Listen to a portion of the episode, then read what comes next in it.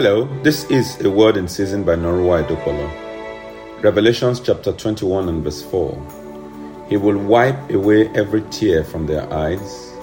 There will be no more death, or mourning, or crying, or pain, for the old order of things has passed away.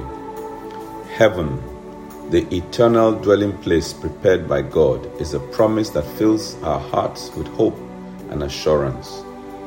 It is a place of unimaginable beauty where all pain and sorrow will fade away and only joy and peace will reign forever.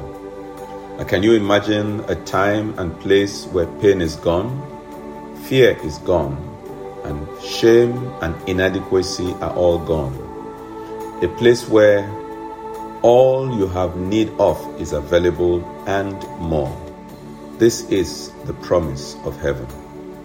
And for many a saint, it is this promise of heaven, a better place, that keeps us going even in the face of all the death that the enemy throws our way.